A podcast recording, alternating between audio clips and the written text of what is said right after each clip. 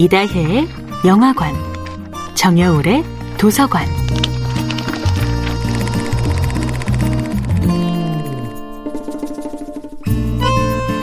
안녕하세요. 여러분과 아름답고 풍요로운 책 이야기를 나누고 있는 작가 정여울입니다. 이번 주에 함께하는 책은 라이너 매츠거의 빈센트 반 고흐입니다.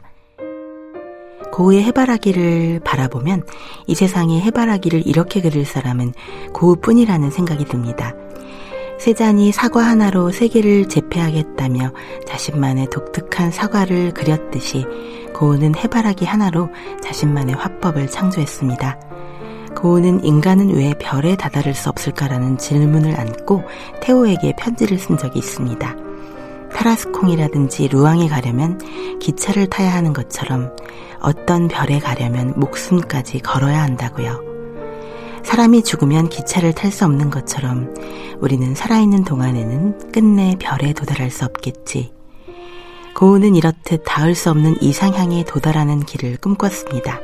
하지만 마침내 자신만의 별에 도달하는 방법을 찾았지요. 고우가 자신만의 별에 다다르는 길, 그것은 바로 해바라기를 그리는 일이었습니다. 밀리에라는 화가는 고우의 작업을 비판했지요.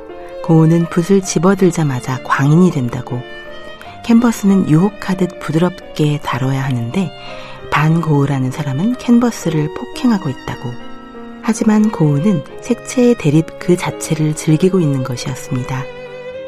태호에게 보낸 편지에서 그는 이렇게 씁니다. 위대한 일은 어느 날 갑자기 충동적으로 일어나는 것이 아니라 서로 연결된 작은 일들의 연속이라고. 매일 아침 해가 뜰 때부터 저녁 늦게까지 나는 해바라기에 매달리고 있단다. 이 꽃은 정말 빨리 시들거든. 그래서 한 번 시작하면 그 자리에서 끝을 봐야 한단다.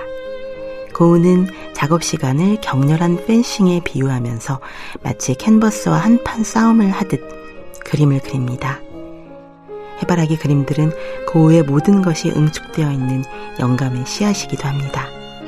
노란색, 파란색, 붉은색 등의 강렬한 대비가 이루는 열정과 광기의 이미지는 해바라기에서 이미 완성된 것이지요. 당시 사람들은 고우의 해바라기가 눈을 찌르는 고통을 준다며 혐오했지만 이제 고우의 해바라기는 세상에서 가장 사랑받는 세계적인 명작이 되었습니다.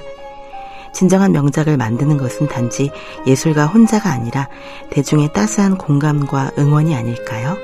정여울의 도서관이었습니다.